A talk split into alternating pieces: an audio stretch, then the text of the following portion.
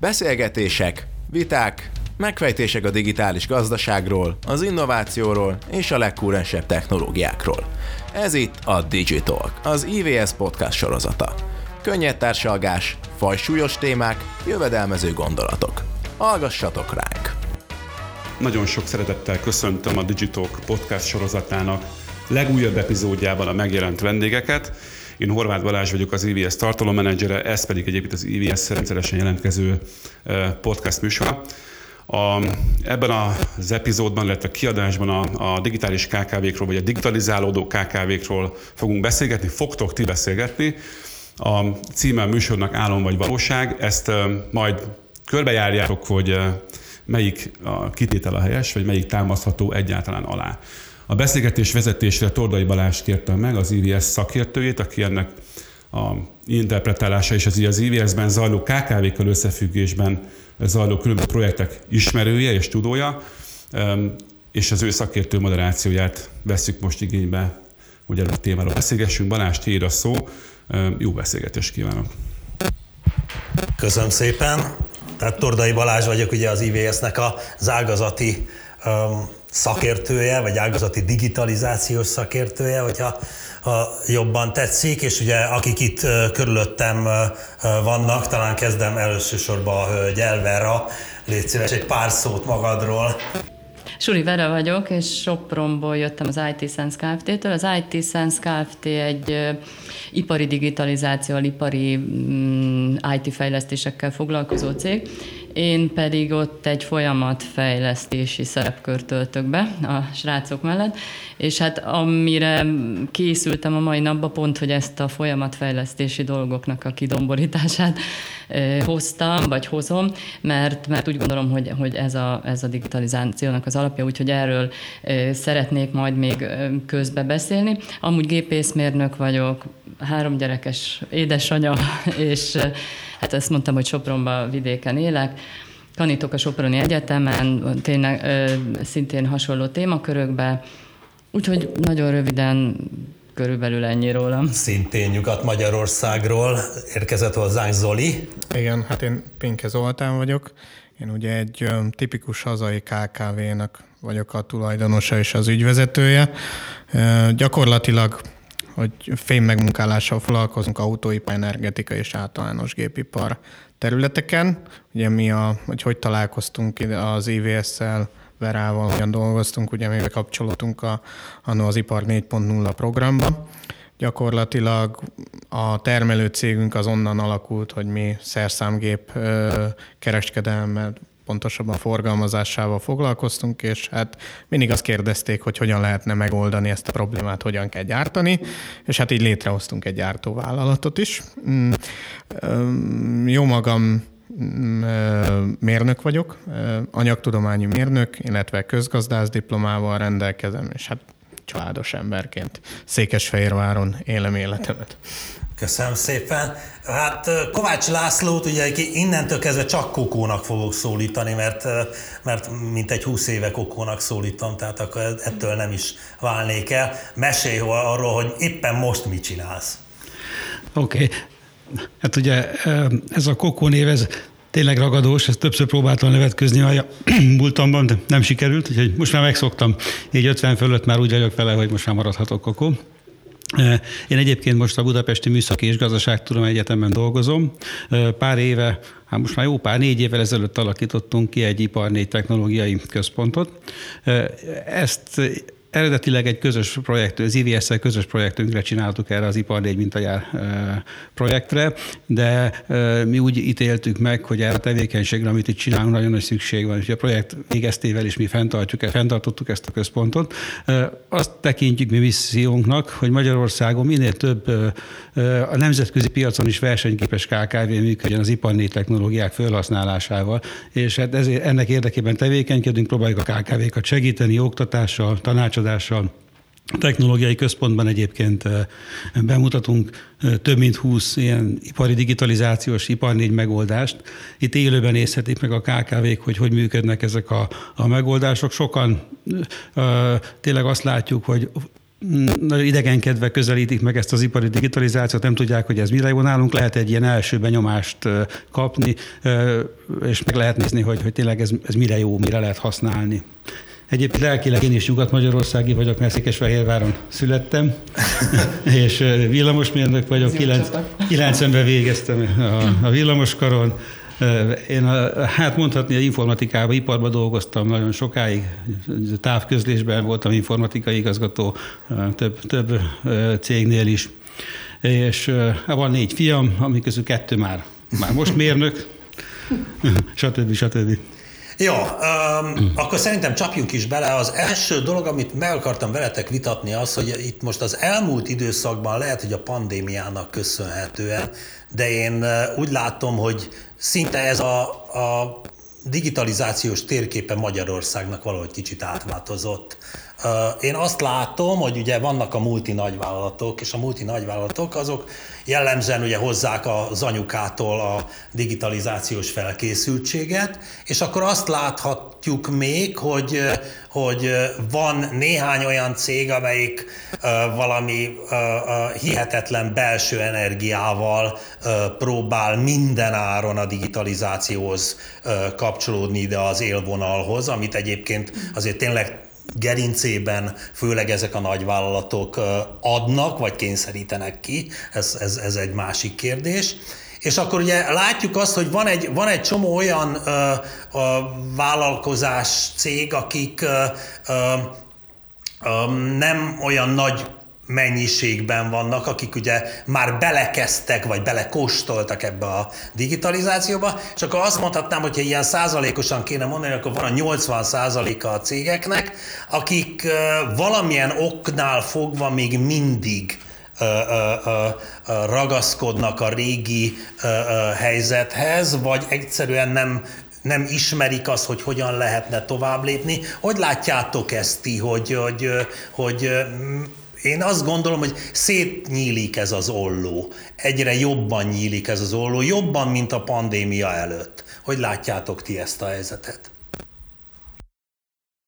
Hát, hogy nyílik az olló, ez, ez, ez, ezt nem tudnám ilyen egyértelműen megfogalmazni, az biztos, hogy, hogy a helyzet az, az nem rózsás, és érdekes volt, hogy felvezetted ezt, hogy a multivállalatok, meg a többi vállalat, mert én itt látok egy óriási nagy különbséget, ugye azt mondtam, hogy én majd a folyamat szervező oldalt fogom erősíteni végig, de itt látok egy olyan nagy különbséget, hogy míg a multivállalatnál ugye meg, meg, megszervezettek a folyamatok, megtervezettek a folyamatok, van apparátus mindenféle működésre, addig a KKV-ba nekem, mint tanácsadó, ez folyamatos visszacsatolás tőlük, hogy valakinek dolgozni is kell, tehát hogy ők ilyesmire ugye nem érnek rá, ezzel nem lehet foglalkozni, nincsenek dedikált emberek.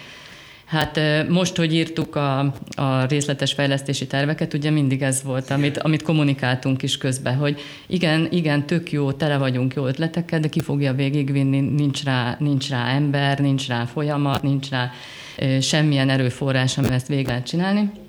Tehát ez az egyik dolog, amit látok. A másik meg hát, hogy ugye ez egy, ez egy jó kérdés, és ezt majd azért fejtsük, hogy mit jelent az, hogy digitalizáció, mert hogy, mert, hogy, mert hogy bizonyos szinten, főleg a pandémia miatt igenis, hogy baromira elindult a digitalizáció, csak, csak az, egy, az, egy, az egy szintje.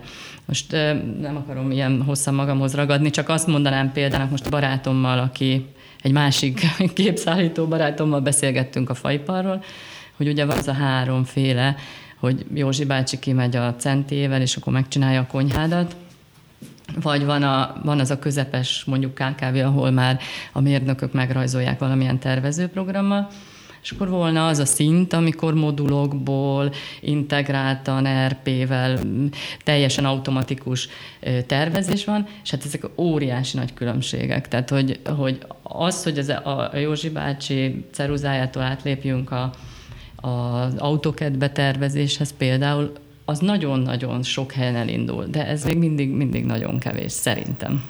Zoli, te benne élsz abban, hogy, hogy beszállítotok különböző nagy, nagyobb vállalatoknak.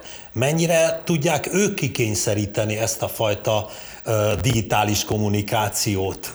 Na hát ez egyébként egy elég érdekes dolog, mert ez egy kétélű penge. Tehát egyik oldalon ugye megkövetelik, másik oldalon vagy elvárt lenne, vagy jó lenne, hogyha ez, ez meg lenne, a másik oldalon viszont önmaguk is gátjai. Tehát ugye itt a, én a Verával értek egyet ebben a szempontban, hogy először is definiálni kellene azt, hogy mit, mit nevezünk digitalizációnak. És akkor utána visszatérek erre a kérdésre, illetve abba is egyetértek a Verával, hogy hogy ö, ugye ez a pandémia inkább nem is a digitalizációt gyorsította fel, hanem néhányan, akik nyitottabb gondolkodásúak, azok észrevették, hogy itt hevertek ezek a lehetőségek mellettünk, és felvették a, a földről, és elkezdték használni, főleg kommunikációs kapcsolattartásra.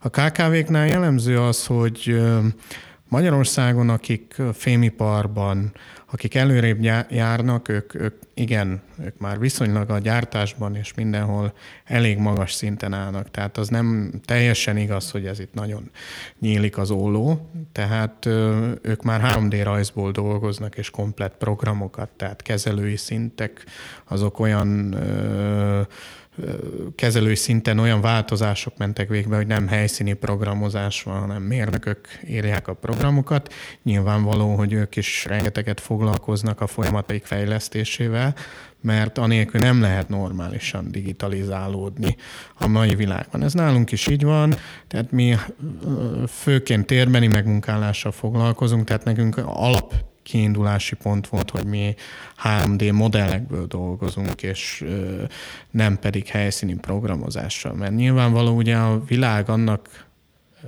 tükrében, hogy, hogy ez a, a CAD-CAM programozás, tehát a digitális technológiák már nagyon régóta megjelentek, egyre bonyolultabb formák, termékek jelennek meg, amit már máshogy nem lehet, nem lehet gyártani, és aki ezt, ezt nem tudja elfogadni, vagy nem tud erre a vonatra felszállni, az bizony le fog maradni. Na jó, akkor maradjunk abba, hogy akkor tényleg definiáljuk, definiáljuk már igen. ezt a digitalizációt, és miután uh, uh, Kokó szerintem te hetente szoktad definiálni különböző csoportok előtt a digital, te, te mit nevezel? A digitalizációnak. Most így hallgatva az előttem szólókat, igen, igazából kicsit én ketté választanám ezt a digitalizáció fogalmát. Tehát, hogy, hogy az, hogy az, hogy én egy, egy kedrendszerrel tervezem a termékemet, én önmagában én ezt még nem mondanám digitalizációnak. Tehát az, hogy, hogy vannak uh, szuper digitálisan vezérelt szerszámgépei, önmagában még ezt sem gondolnám digitalizációnak. Azt jelenti, hogy korszerű gépeket, korszerű eszközöket használunk. Számomra ez az ipari digitalizáció, amit mi próbálunk ipar négynek uh, hívni, ott kezdődik, amikor amikor már a gyártásból folyamatosan gyűjtünk adatokat, pontosan tudjuk, hogy hol tartunk a gyártással, a folyamatainkat úgy segítsük, hogy segítjük, hogy mindig mögé tesszük a, a, a konkrét, aktuális, valós idejű adatokat. Tehát valahogy, hogy én ezt mondanám, tehát igazából ez az, amiről beszélünk, ez az, amilyen irányba szeretnénk Tehát menni. a kulcs az az adatalapú döntéshozatali folyamat? A kulcs az az, hogy pontosan adatokra helyezzünk a gyártásunkat, a termelésünket, a folyamatunk, a folyamatainkat. Én, én ezt talán így fognám meg ezt. Na és ez a lényeg. Mert, igen, hát mert én is ezen értek egyet. Igen, de ha ez a digitalizáció, akkor, akkor egész más a helyzet, mert igen. Mert hogy... és egyébként pont erre mondta, hogy, hogy a nagy cégek azok ugye jobban állnak, meg előrébb vannak. Hát egyébként nekem az a szomorú tapasztalatom, hogy nagyon sok nagy cég van Magyarországon, akár multicégek, de te még, még japán multicégek is. Nem akarok cégneveket mondani véletlenül sem, de, de láttam én is több olyan vállalatot, ahol maga a gyártás nagyon szuper korszerű technológiával, korszerű eszközökkel működik, de egy fia digitalizáció nincs. Ebben az, ért, ebben az értelemben, ahogy most beszélünk a digitalizációról, egy, egy, egy fikarcnyi digitalizáció nincs ezeknél a cégeknél. Tehát az, hogy, hogy két fázis, gyártási fázis között hány félkész termék van, fogalmuk sincs róla, mert nem gyűjtenek adatokat, használnak szuper lean folyamatokat is egyébként, lean módszereket, eszközöket, de fogják a kis kártyákat, és azokat pakolgatják. Tehát, tehát ők nyilván egy óriási lépésre előrébb vannak, mint a magyar kkv mert vannak jó folyamataik, maga a működésük az jó ki van dolgozva, de nincs mögött az adat. Ezért... Én egy picit visszalépnék, ne haragudjatok erre a nyíló ollóra, lehet, hogy egy kicsit monomániásnak tartotok, én meg titeket úgy gondolom, hogy, hogy búrokban éltek, vagy valamilyen buborékban gondolkoztok, mert, mert természetesen ki az, aki eljut egy fejlesztőhöz, egy tanácsadóhoz, az, aki már ebben gondolkozik. Ki az, aki ö, nektek, mint, mint Zoliéknak partnere lehet ebben a dologban, azok, aki már belekezdtek ebbe a dologba. De hát ugye bennünket az IVS-nél ugye az iparnak elég sok ágazata megtalál, illetve mi próbáljuk valahogy hinteni a digitalizációs igét, és pontosan ezt a, az adatalapú döntéshozatali folyamatot, mert ugye valahol tényleg ez az ideális, és azt veszük észre, hogy például mondjuk én nagyon sokat tartok tanfolyamokat építőiparban, ahol valami egészen másról szól ez a történet, tehát ott egészen egyszerűen az alapvető eszközöknek a használata, a munkába vételéről, és azért mondom a munkába vételéről, mert napon, a napi gyakorlatban használják, tehát természetes, hogy a kőműves ugyanúgy kommunikál a családjával, Viberen, Messengeren, és nem tudom mi, de föl sem merül benne, hogy a munkatársait például beszervezze egy ilyenfajta együttműködő körbe, és ott ossza meg velük azokat a mondjuk kedrendszerből kikerült rajzokat, amelyeket mondjuk a, a, a tervező számára elkészít. Én azt szeretném föltenni, hogyha ilyen szélesebben vesszük ezt a, a digitalizációt, és hogy egyáltalán a, a vállalkozóknak a digitalizációs motivációját, mivel lehetne még segíteni ezt a, ezt a folyamatot? Akkor kezdem én. Én fölírtam ide magamnak két szót, hogy drága és kockázatos. Uh-huh. A, a, a drága. Mit értek ez alatt? Ha nézzünk egy, nézzünk egy kisvidéki KKV-t, aki lehet, hogy van is egy szándék benne, hogy digitalizáljon. Ha, ha összehasonlítva, ha ő vesz egy új gépet, megnézi a katalógusba, 30 millió forint, azt tudja, hogyha kifizeti ezt a 30 millió forintot, idehozzák a gépet, letelepítik, másnap működni fog, és azzal nem lesz problémája, fog neki termelni. Ha ö, mi is ezt tanítjuk, hogy nem biztos, hogy egy új gépet kell venni, lehet, hogy a meglévőeknek kéne a hatékonyságát esetleg növelni, kihasználtságát növelni, mögé kéne tenni egy termelésütemezést. Ha elkezdünk egy ilyen termelésütemezést bevezetni mondjuk, akkor le kell menni egy tanácsadónak. Lemegy egy tanácsadó egy napra, vidékre lemegy Budapestről 150 ezer forint napi díj, csak hasonlítottam, mondtam egy számot, lesz kiszállási költség, 200 ezer forintnál tartunk, és akkor még csak annyi történt, hogy, hogy vakarja a fejét, hogy át kell alakítani a folyamatokat, stb. stb. Belekerül több, több heti, több hosszú munkában, mire eljutunk oda, hogy tudjuk, hogy mire van szükség, tehát elkezdünk, vagy keresünk egy dobozos szoftvert, vagy, vagy elkezdünk valami szoftvert fejleszteni, ami még rosszabb, erről is beszélhetünk esetleg. És, de még mindig nem látjuk azt, hogy ennek mi lesz a vége. Mert egy gépről tudjuk, hogy működni fog, a KKV nem tudja, hogy mi lesz a vége ennek a szoftverfejlesztésnek. Tehát nagyon nehezen ugranak bele, mert, mert nagyon nem látják a KKV-k azt, hogy, hogy ebből hogyan lesz megtérülés, hogyan lesz ettől jobb nekem. De én ezt látom egy óriási nagy gátnak a, a cégeknél. Tehát a, a, a, igen, a, úgy gondolom magasak az informatikai költségek. Tehát valahogy, amivel itt segíteni lehetne, meg valahogy sokkal hatékonyabban, gyorsabban kellene tudni reagálni, gyorsabban kéne tudni a, a, a folyamatokat rendbe tenni, az igényeket valahogy specifikálni, vagy, vagy, vagy szükség lenne olyan, olyan polcról levehető egyszerű megoldásokra, amiket gyorsan kisköltséggel be lehet vezetni. Mert, mert addig, amíg, amíg nem látják a KKV-k, hogy ez mikor fog megtörülni, hogyan nem fognak belemenni ezekbe a beruházásokba. Én, én részben meg teljes, hát valójában mondhatni, hogy teljes egészében egyetértek ezzel. Ezt mi is átértük nem ennyire drasztikusan. Tehát nyilván egy gépnek a termelékenysége, mennyi az üzemeltetési költsége, ez egy könnyen számolható, fogható dolog. De én ott láttam, hogy ott ismertük föl mi tulajdonosok, hogy sok esetben a, az üzemeltető sem tudja meghatározni, hogy mi tartozik az üzemeltetési költség fogalmában? Na, innen kezdődik az első lépés, hogy én elinduljak egy olyan digitalizációs folyamatban, míg ha nem is ö, elektronikusan, de papíron össze tudom gyűjteni azt az adatot, ami számomra fontos, hogy tudjam, hogy mennyibe került nekem egy gépi óra. Tehát ember dolgozik. Na most utána, hogyha én ezeket elkezdem szépen lassan ö, gondozni, és amikor azt mondom, hogy már nem elég egy papír, hanem tíz papír, akkor hozhatok egy döntést, hogy azt az egy folyamatomat, vagy annak a folyamatomnak egy részét lépcsőzetesen, viszonylag kevés energia és pénzráfordításra, tök egyszerű egy Excel tábla, megcsinálhatom. Ettől most digitális lett a vállalkozás? Részben igen, részben nem, mert ha, ha azt mondjuk, hogy attól digitális, hogy elektronikus, akkor igen. De ugye, hogy ha, ha az, hogy nincs visszacsatolás, akkor viszont nem.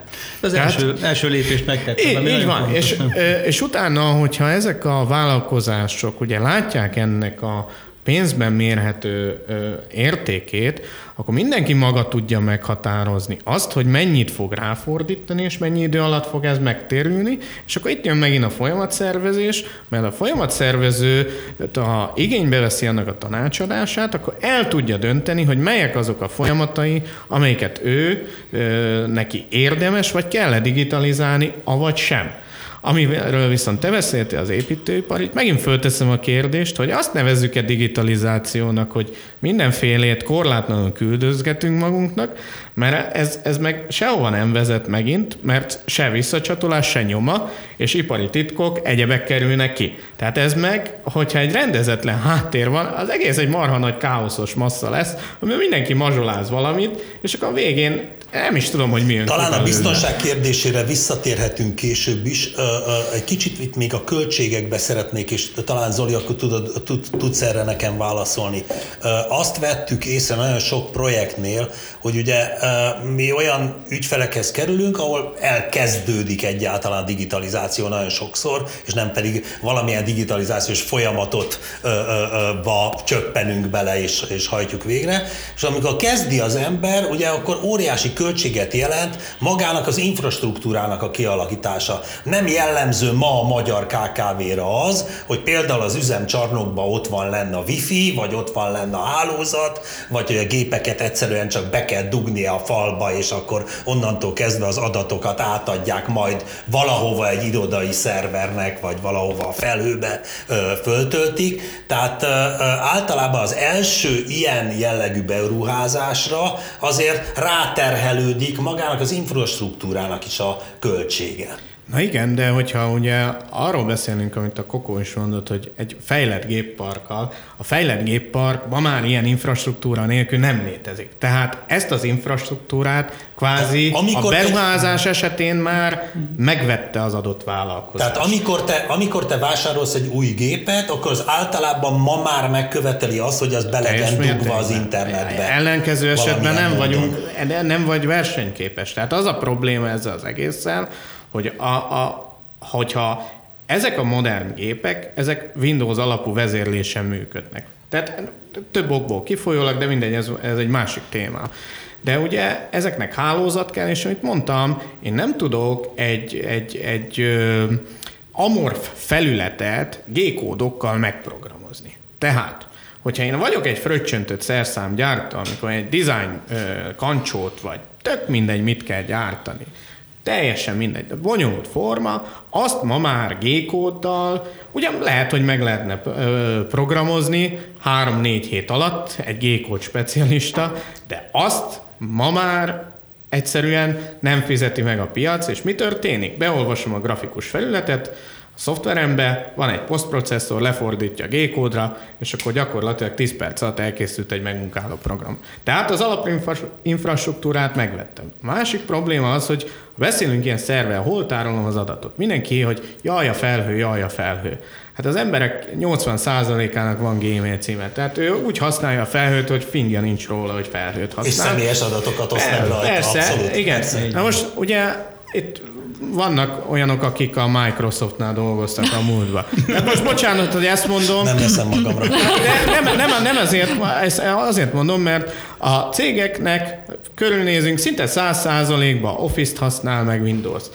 Hát milyen van még a Microsoftnak? Hát felhőszolgáltatás. Aki bérli a Microsoftot, az Exchange szerverre, felhőzik.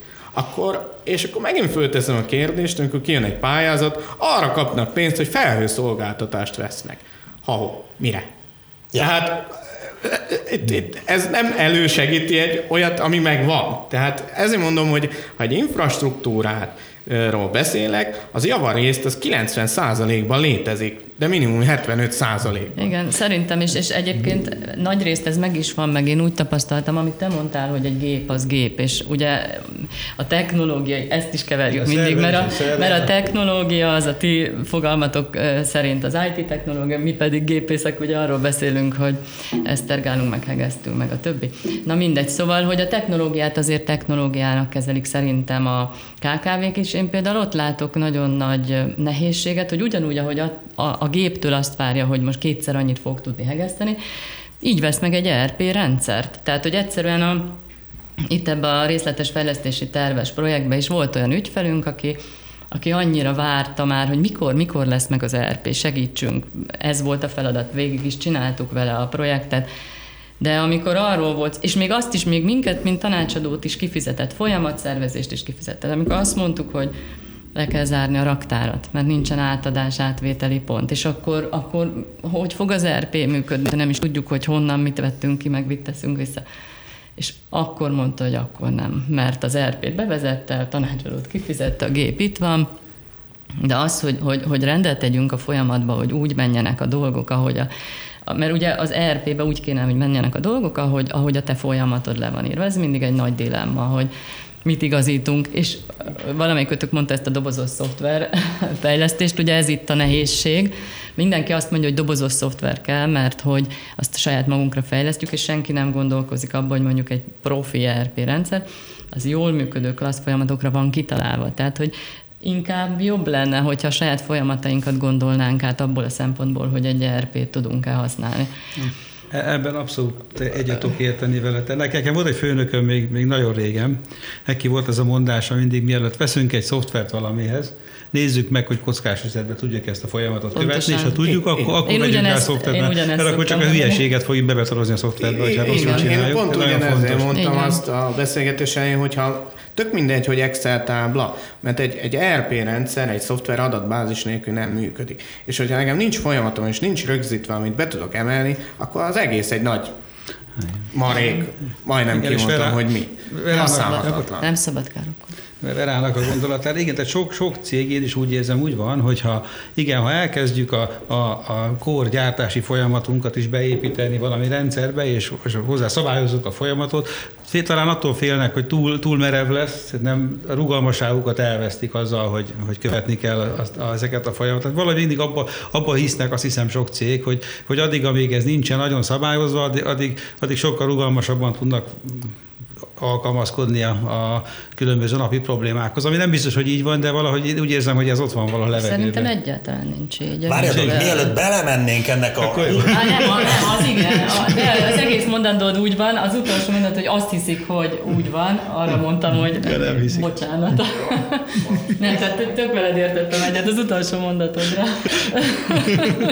nem, szóval azt akartam mondani, hogy amire, amire te mondtad, hogy, hogy szeretnék, hogy rugalmasak maradjanak, vannak, és erre mondtam azt, hogy nem, nem, egyáltalán nincs igazuk, nem kell mindenben rugalmasnak maradni. Egy tök érdekes példa volt most egy, egy vegyűzembe dolgozók, ahol, ahol bizonyos súly, súlyú termék, tehát te, apró termékekből bizonyos súlyokat tesznek föl ilyen vegyi megmunkálás, vagyis vegyi kezelésre, és akkor hát ugye van egy ilyen tólik határ, hogy mi alatt, meg mi fölött nem lehet ez a súly, mert akkor ez a vegyi behatás, ez nem tökéletesen működik.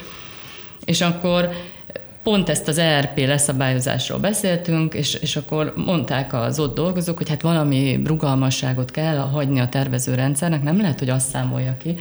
Mert hogyha mondjuk az utolsó ilyen megmunkálás három kilóra jön neki, akkor ugye az nem jó technológia, akkor majd az ember hadd borogassa azt az előzőhöz, hogy valami. Én meg itt teljesen elképetve ültem, hogy nem, nem lehet, nem, nem, számolja ki a tervező szoftvert, tehát készítsük már föl arra, hogy Számolja már ki, hogy hány becsre fogjuk ezt elosztani, és minden becs legyen abban a technológia nem, nem hiszik, nem hiszik és el, nem hiszik el, és azt mondja, hogy kell egy kis visszacsatolás. Hagy kanyarodjak egy picit vissza az előző kérdéshez. Ugye az volt, hogy egyáltalán a vállalkozókat mivel lehetne segíteni, és most belebonyolódtunk egy kicsit a technológiába, ami szerintem egy nagyon fontos dolog, mert ugye ezt az egész digitalizációt, ezt végül is a technológia teszi számunkra egyáltalán lehetővé.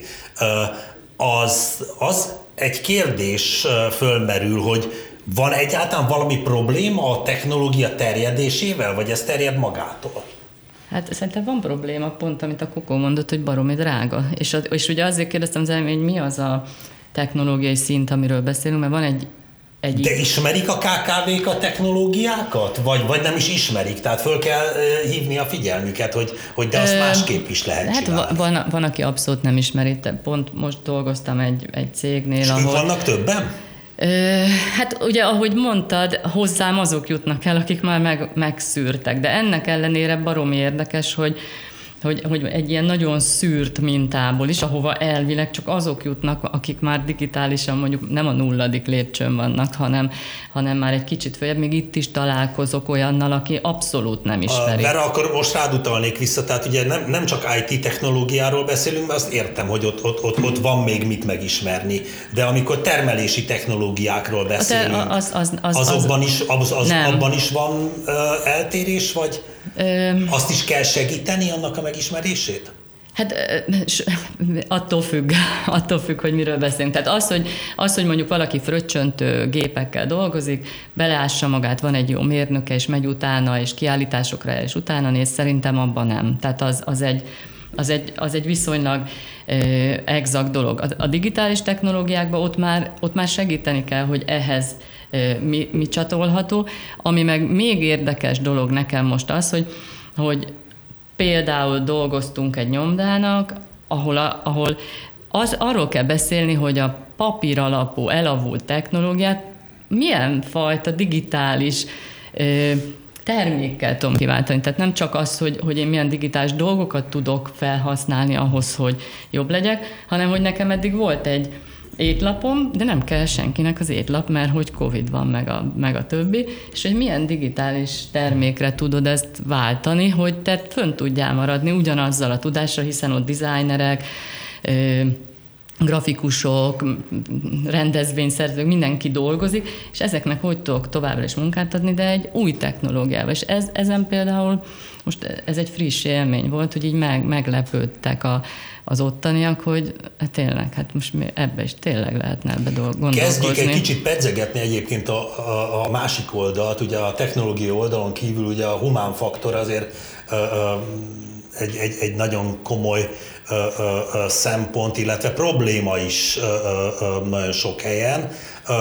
Én úgy hallom a hírekből, hogy egy csomóan elveszítették a munkájukat a, a, a Covid járvány alatt.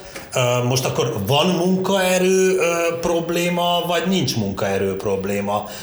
Kellenek az emberek, vagy nem kellenek? Zoli, nálatok ez hogy van? Ember mindig kell.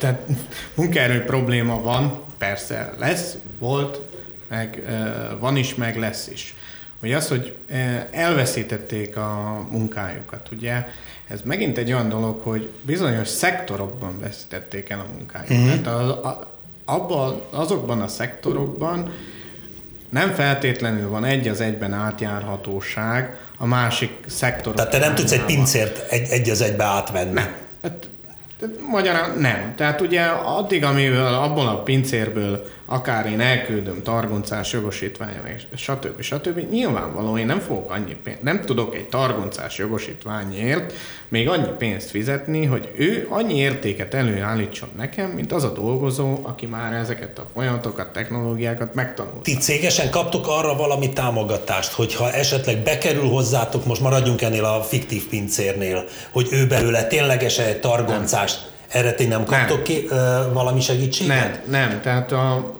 Ugye megint ez, a, ez olyan dolog, hogy a támogatásokat is attól köt, ahhoz kötik, hogy mi a bérszínvonal. Tehát nekünk eleve magasabb a bérszínvonal, mint az átlagbér, tehát innentől kezdve nem.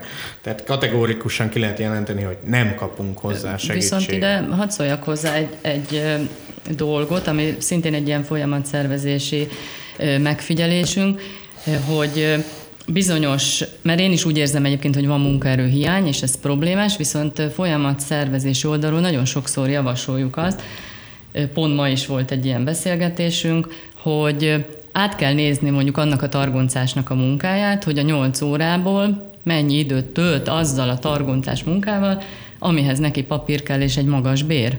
Mm. És ki fog derülni, hogy jó esetben is 60%-ba vezeti uh-huh. a targoncáját és dolgozik, és 40 százalékban egyeztet valakivel, papírt hoz, kéri a következő utasítást, stb. Tehát ezt vagy digitalizációval segíted, vagy arra 40%-ra beállítasz egy plusz munkaerőt, plusz munkaerőt és akkor megvagy. És egy csomó, csomó ilyen munkahelyi problémát ezzel kellene kezelni. És, és láttam ilyet egészen, egészen komoly cégeknél, tervező cégeknél is, hogy foly, nagy a fluktuáció, persze nagy, mert, mert mérnököktől próbálunk meg olyan operatív irodai munkákat is elvál, el, elvárni, hiszen ha már ő ott van, akkor a holt idejében megcsinálja, de csak ez demotiváló. Igen, ez, ez így van, tehát mi is csináljuk ezt, és tényleg, tehát mi is tanuljuk, agyalunk, folyton változik, de teszünk érte, mert elemi érdekünk, de én ezzel maximálisan egyetértek, hogyha jól szervezem, akkor én abból a munka, az adott munkaerőből többet tudok kihozni, vagy pontosabban azt mondom, hogy hasznosabban tudom használni őket, mint igen, a előtte. Igen. Hát erre egy, egy nagyon egyszerű példa, ha megengeditek, mert én szeretek ilyen példákat mondani, ezzel jobban meg lehet érteni, hogy például a klasszikus, régi típusú labor a kórházba bemész, és akkor van egy van, van egy adminisztráció, óriási sor van, és utána pedig 12 ember veszi a vér, de így is nagyon nehézkes az egész, és nincs 12 ember, mert most ugye nem tud felvenni, mert kimennek Angliába, meg ide-oda. A pár évvel ezelőtt voltam először életemben maszek vérvételen, és akkor 15 asszisztens ült kint a recepción, és nem volt, nem, nem akadtunk el.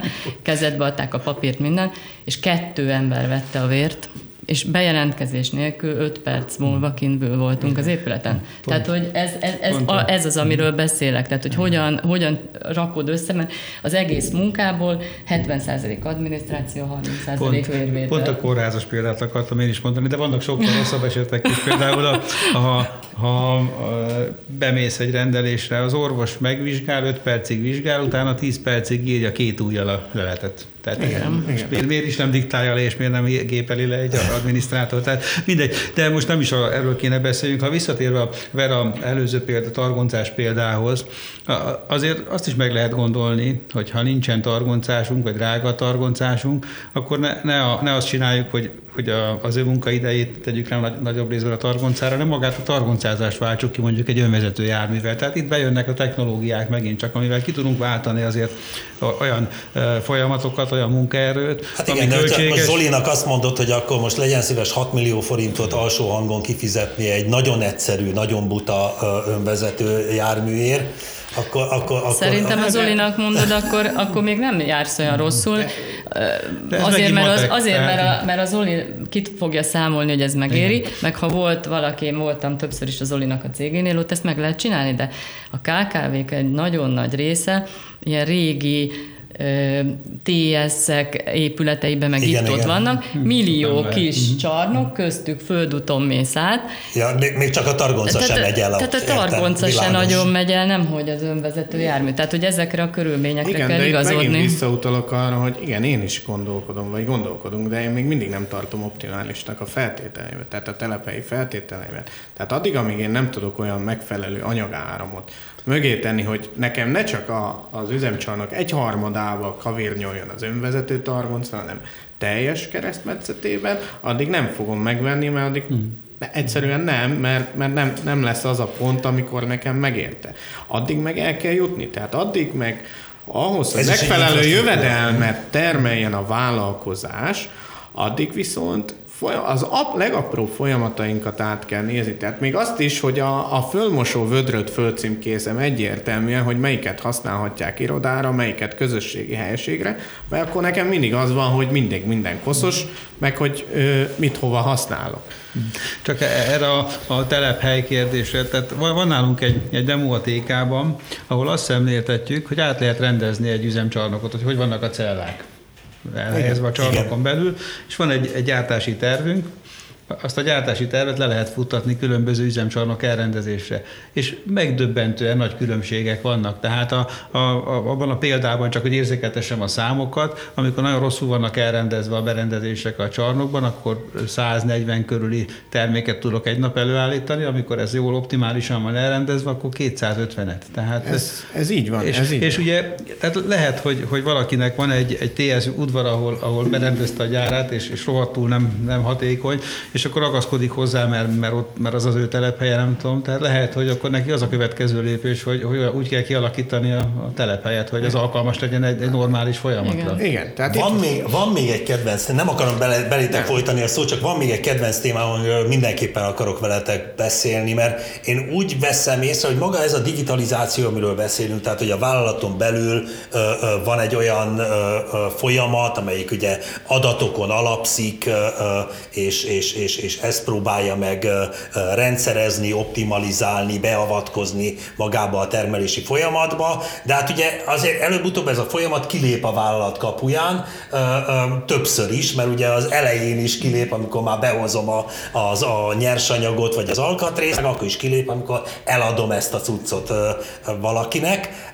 Tehát ez többé-kevésbé úgy vehetem ezt az egész digitalizációs folyamatot, mint egy ilyen nagy társas játékot. Mennyire veszik ma komolyan ezt a fajta egymásra utaltságot a cégek? Tehát mennyire lehet ilyen láncokat felépíteni? Szerintem ez, ez megint az alapoknál kezdődik. Tehát amikor én próbálok erre reagálni, és értem is a kérdést, de amikor az, hogy elérhetőek az eszközök, vagy mi a gátja. Tehát én ezt tök egyszerűen mondom ezt a példát. Amikor a, a különböző csatornákon, tök mindegy mi ez, televízió, közösségi média, amikor azt a reklámot láttam, hogy vállalkoz digitálisan, a pékek is tudnak online intézni. Most vagy kenyeret süt, vagy online intéz. Tehát ez, ez, ezt tegyük tisztában, meg az asztalos, vagy levágja az ujját. Tehát digitálisan süthetek digitális kenyeret, amit elfogyaszthatok egy digitális asztalnál, de abból nem fogok megélni. Tehát, ugye, és itt, jól laksz. És, és én számomra itt kezdődik ez az egész, hogy, hogy azt kellene megérteni egy digitalizációban, hogy milyen eszközök, hogy nem attól vagyunk digitálisak, hogy telefonon intézek, és mindent a közösségi médián próbálok elintézni. Mert, mert egyszerűen nem, az, az nem fog működni. Nem fog működni, mert nem nyomon követhető, tehát nem tudok visszacsatolni, ez egy ős káosz. És akkor itt van, hogy mennyire veszik komolyan ezt a társas játékot.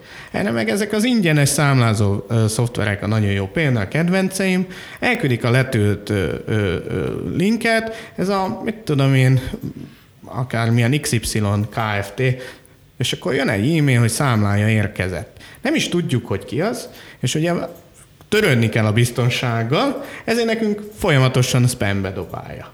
Na igen ám, mit kellene ezzel is csinálni? Vagy eleve PDF nyomtatott számlát, vagy eleve a tárgymezőbe, hogy kitől jött az a számla, és milyen tárgyban, nem csak annyi, hogy számla érkezett. És akkor jelentől ebbe a társas játékba kivesz részt. Igen. És amikor mi ezt elmondjuk egy, egy beszállítónknak, hogy légy szíves, küld, hát ő, ő, ő, azt nem küldi el, mert elküldi automatikusan a szoftver. De nem érted? Megmondom, hogy nem jön át a tűzszer. Nem én fogom megnyitni a biztonsági hát rendszeremet. Hát igen, itt, a, itt a nulladik lépés. Igen, és ezért mondom, hogy ebben a társasjátékban vagy, ban, vagy ben vagyunk, vagy nem vagyunk benne. És ebben Tehát még sokkal jobban is benne kéne lenni. Igen, így van, Mert így nekem van. az jutott eszembe pont az előbb, amikor itt a drágaságról beszéltünk, meg amikor mondtátok ezt a szimulációt. Nekem egy ilyen nagyon kedves témám a szimuláció. Én a műegyetemre már egyszer bekéretőztem, egy, végighallgattam a szimuláció kurzust, mert, mert, mert azt látom, hogy ez annyira jó lenne. De olyan elképesztően drágák ezek a programok, hogy még a nagy cégek, akiknek dolgozunk, még ők sem veszik meg. És akkor azon gondolkoztam, hogy milyen jó lenne, hogyha mondjuk lenne egy olyan pályázat, hogy akár a Staki, akár bármelyik, ki, aki akik ilyennel foglalkoznak, annál mondjuk ezeket me- megcsináltathatnád a saját cégedre, ezeket a modelleket, vagy tíz cégnek össze kell fogni, és akkor megvesz egy ilyen komoly, most nem csak a, nyilván nem csak a szimulációról van szó, hanem bármi más ilyen nagyon komoly, amivel neked tök jó lenne, de mondjuk az év 15 napján lenne rá szükséged. Egyébként, amit mondasz, pont hát jó régen, vagy két éve beszélgettünk ezt a kisokkal, és megfogalmazódott, hogy miért nem nyújtjuk ezt szolgáltatásként. Igen, a KKV-tak nem kell megvenni a szoftvert, három hónapig használják, és a, a, a, beállítunk, tesztelünk dolgokat, szimulálunk dolgokat, például egy árrendezés ez alapján kialakítunk profilmódon, és, és akkor ez egy három havi szolgáltatás. Nem csináltuk meg ezt, de, de ha erre van igény, szerintem ez abszolút egy, egy, egy jó dolog lehet. Ez a szimuláció vállalatok közötti adatforgalmat is tud szimulálni, vagy ez nem jellemző, hogy... Szerintem tudna, és, és, és fontos lenne, tehát vannak olyan, vannak olyan ügyfeleink, akik, akiknél olyan szoros összefonódás van, és akkor mindig az a panasz, hogy mert a másik úgy küldte be, de ő meg azt mondja, hogy én vagyok a... Zoli, nektek hány beszállítótok van körülbelül?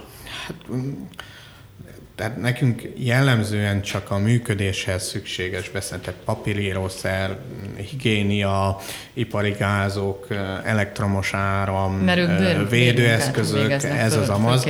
Tehát ott azért még mindig a klasszikus megy, hogy, hogy azért küldjétek el egy e-mail formájában, hogy mit szeretnétek.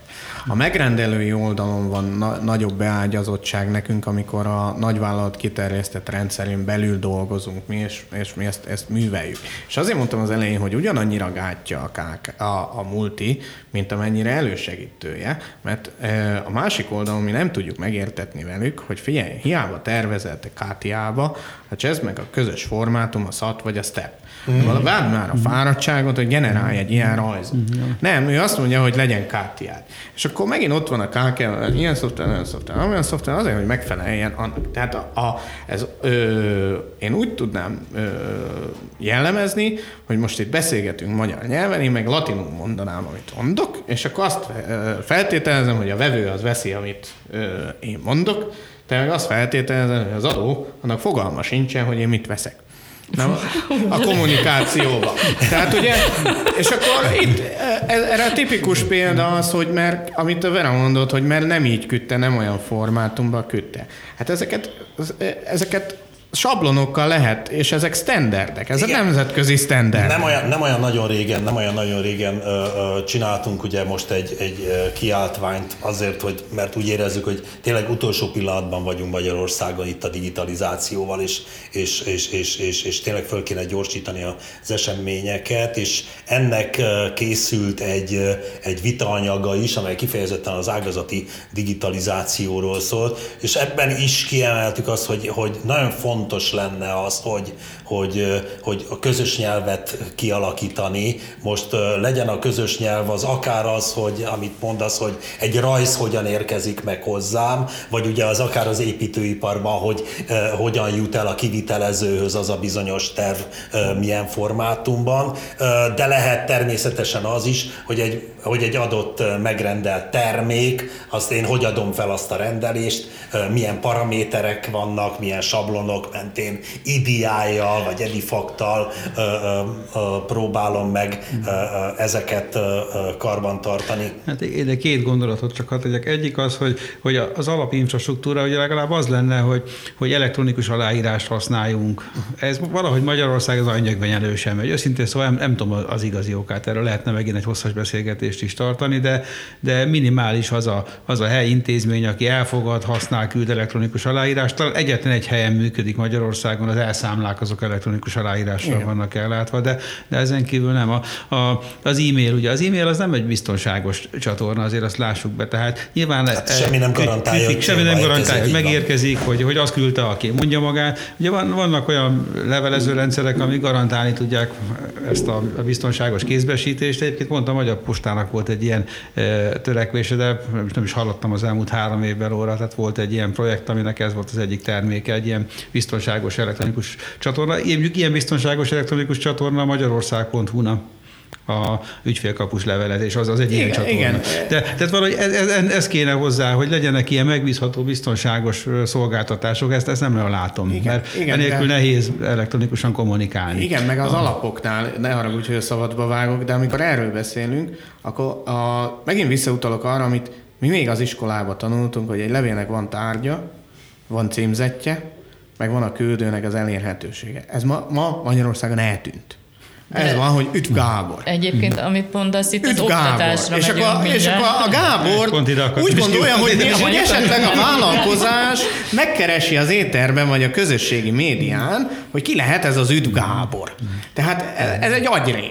Ez Te látod, hogy kapsz egy aláírt dokumentumot, akkor rögtön le tudod előzni tanúsítvány alapján, hogy ki volt a föladó. Tehát Hát Pontosan, ez, de ez az, nagyon de az még az sem hordozza az elérhetőségét, mert mert ugye megint nem tudok visszafelé menni. Jó, tehát megint, ezek- meg, ezek megint arról van szó, hogy a technológia egyébként rendelkezésre áll már évtizedek ősrég. óta, Igen, persze. ősrég. Tehát az, hogy, hogy valamit elektronikusan aláírunk, lepecsételjük és így tovább, de akár a digitális megoldások.hu is találunk egy csomó olyan megoldást, amelyik, amelyik ebben tud bennünket segíteni. De én azt gondolom, hogy Verának abban teljesen igaza van, hogy addig, ameddig ezt az oktatásban nem hozzuk be, én nem, nem nagyon gyakran, de ugye lehetőség van, főleg amikor nálatok járok, hogy egy-két diákkal beszélgetek, és, és hát amikor a digitalizációról úgy általában szó esik, én azért ott is nagy kerekszemeket látok. Hát nézd, a, nekem a, a legborzasztóbb élményem az elmúlt pár évben az volt, amikor most 11-es a legkisebb gyerekem, egy vagy két éve, amikor elkezdtek informatikát tanulni, jött, kérdezte, apa, mi az a floppy? Mert ebb- ebből felelünk meg, ezt, meg hogy milyen nyomtatók vannak, hogy, hogy Mártis nyomtató.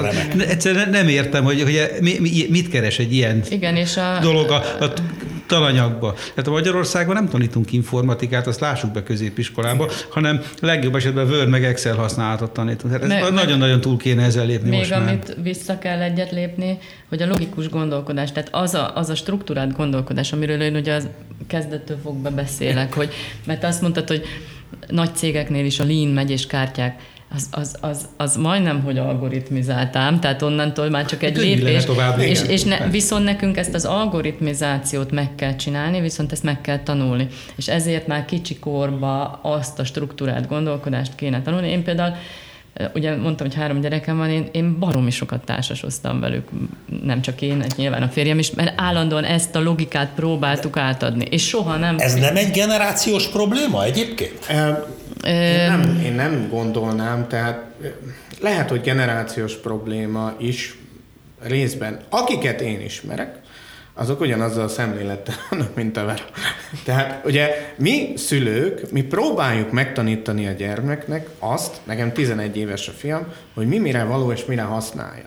Tehát az, hogy, hogy nyilván ő sem bold, fog boldogulni, meg nem élhet el, e- elektronikus, meg digitális eszközök nélkül, de addig, amíg, amíg ezek a gyerekek sem tudják, és senki nincs, aki megtanítsa azt, hogy mi mire való és hogyan kell használni, mert az én generációmat, aki a 70-es évek végén, 80-as években született, konkrétan jól átverték, azt rájuk zúdított.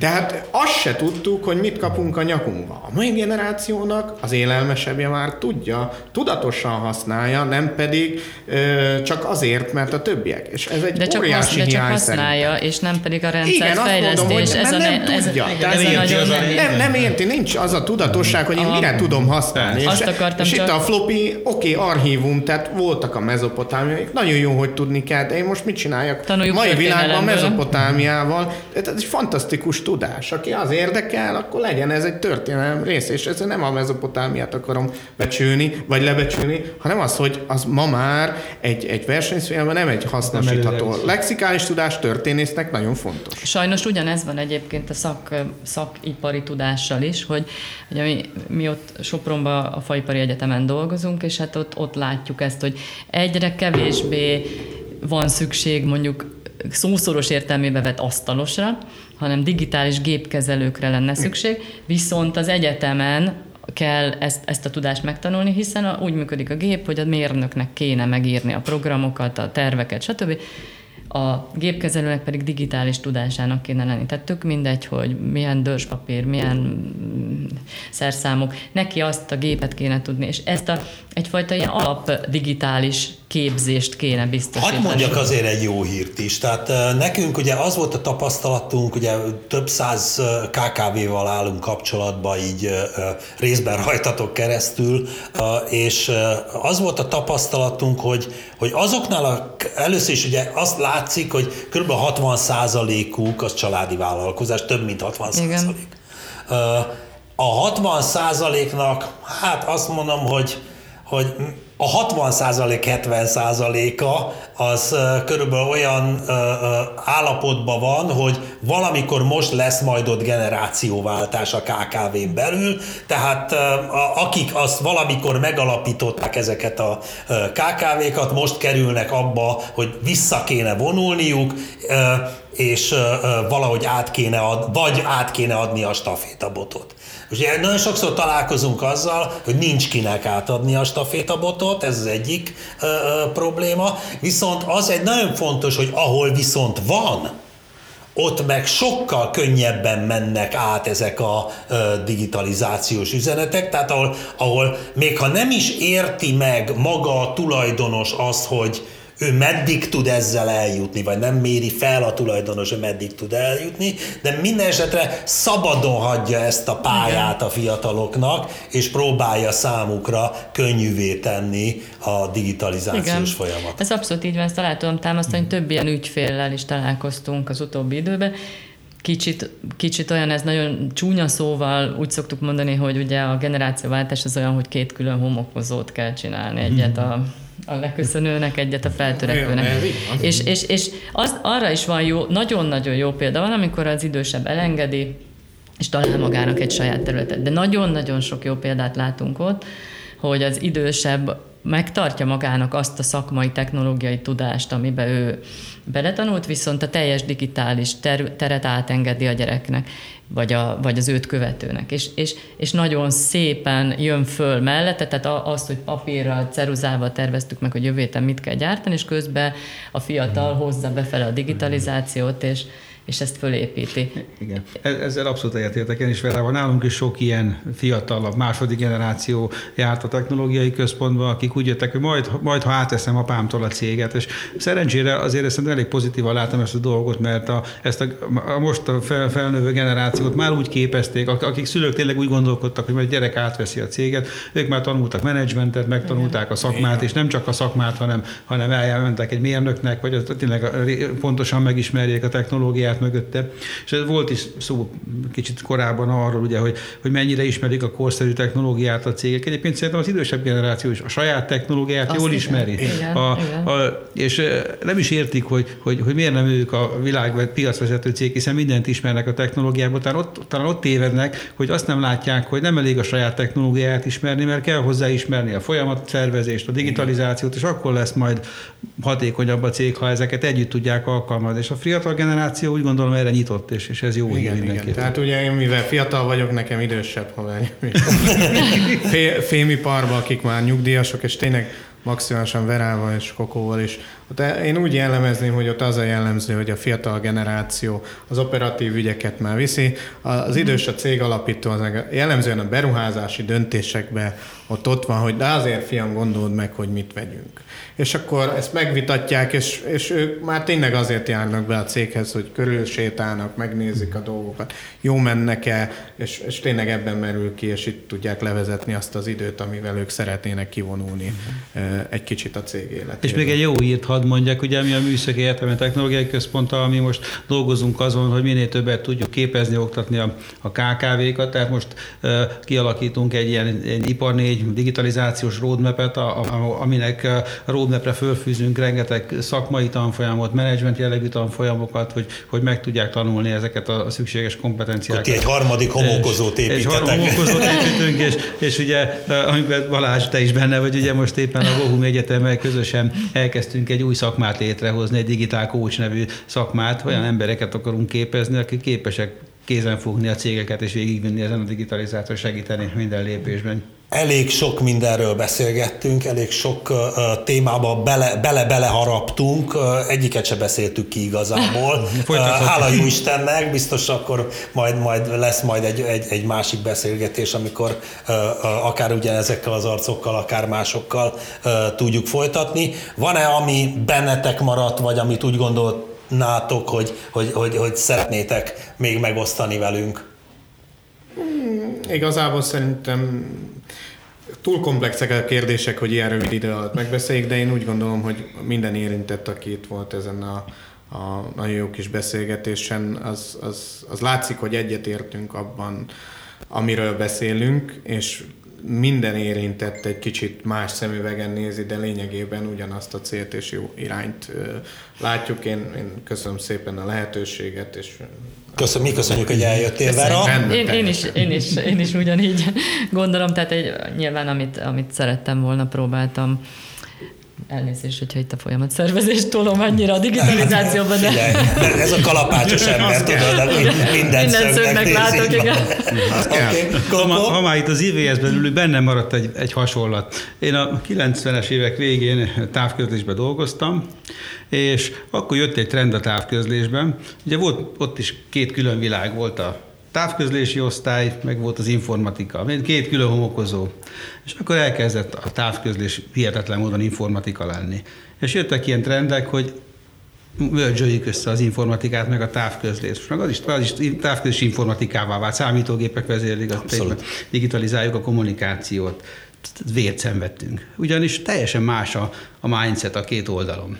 A, csak gondoljatok bele, a informatika oldalon, hogy van egy ERP rendszerünk, marha fontos, hogy ne vesszen el egy tranzakció sem, mert elveszik a pénzt, minden tranzakcióban pénz van, és az, hogy egy órát nem megy napközben az SAP, hát szívja a fogát a, a könyvelő, de maximum viszik egy kávét, aztán, hogyha visszaállt a rendszer, folytatja. Nézzük a másik oldalt, a távközlést. Most az, ha, ha, ha egy, egy hívás éppen elveszik, az hív újra a az, a, az ügyfél, ugye, 10 másodperc szóval megismétli a hívást és átmegy. Elveszett egy tranzakció, nem olyan nagy baj. De ha leáll egy órára a távközlési hálózat, akkor több millió embert épi a haját. Tehát totál más a, a világkép. Most kicsit ezt érzem a, a, az informatika, meg az iparnak a találkozását. És kicsit ezt, ezt éljük most meg, hogy a, a, az ipari embereknek teljesen más a májc. Hiába van ott is egy csomó digitális gép, másképp gondolkodnak nagyon, mint a, a, az IT-sok. Most erről is lehetne hosszasan beszélni, nem akarok a részletekbe menni már így a végén, de, de ezt nagyon sok nagy cégnél is tapasztaljuk, hogy nem értik meg egymást. Akarunk egy, egy digitalizációs, informatikai projektet, ahol a mérnökség van benne, és nem az IT, vért pisilünk. Úgyhogy ja. ezen, ezen, ezen, itt is lehetne egy óriási nagyot segíteni, vagy lépni oktatással, képzéssel, szemlélettel. Itt, itt, itt van tennivalónk, azt hiszem, mind informatikusok. Hát abszolút szerintem ez, ez, ez egy nagyon jó végszó is, hogy hát abszolút meg kell tanuljuk egymás nyelvét. Köszönöm a végszóra, ide ültem én is. és így ne aggódjatok, ez egy beszélgetések ilyenek, mert mint olyan értelemben, hogy nyilván nem lehet egy óra alatt megbeszélni egy ilyen témát, de nem is ez a célunk, hanem az, hogy inspiráljuk, meg egy kicsit motiváljuk a hallgatóságot, meg olyan gondolatokat juttassunk el hozzájuk, amivel ők is egy kicsit be tudnak szállni ebbe az egész digitalizációs és KKV sztoriba. Ha is ha már itt tartunk, még annyit, amit a Balázs is említett, hogy a hamarosan publikálásra kerül a vitaanyaghoz, nagyon szépen kérem, hogy tíz szóljatok hozzá, ez a célunk vele. Az a célunk, hogy kommenteljétek, hogy párbeszéd alakuljon ki, és nem csak azzal, hanem ilyen beszélgetésekkel is tudjuk ezt az ügyet előrevinni, tolni, tuszkolni, stb. IVS-ként, és nyilván a partnerek segítségével egyaránt. Ugye a, a EVS Digital Podcast sorozatának legfrissebb adását hallották a hallgatók. Köszönjük Suli Verának, Kovács Zoltának és Pink, Kovács Lászlónak és Pinke Zoltának. Kokort kellett volna mondanom. Itt rontottam Most az elején a Balázs. Tehát köszönjük nektek, hogy itt voltatok, és, és nagyon sok érdekes sztorit hoztatok. Balázs, neked pedig nagyon köszönöm a, a szuper műsorvezetés és beszélgetésvezetést. Arra kérek mindenkit, hogy ha majd ez publikálódik, akkor terjesszétek az igét, osszátok meg az adást, nagyon örülünk neki, és, és gyertek máskor is, és beszélgessünk még más keretek között is. Köszönöm szépen, sziasztok! Köszönjük! Köszönjük, Köszönjük szépen! Köszönjük. Ez volt a Digitalk, az IVS podcast sorozatának legfrissebb kiadása. Ha mindent tudni akarsz a digitális gazdaságról, az innovációról és a legújabb technológiákról, akkor kövesd a műsort az IVS platformjain. A műsorral kapcsolatos észrevételeket, ötleteket a digitalk.ivs.hu e-mail címen várjuk. Hamarosan újra találkozunk.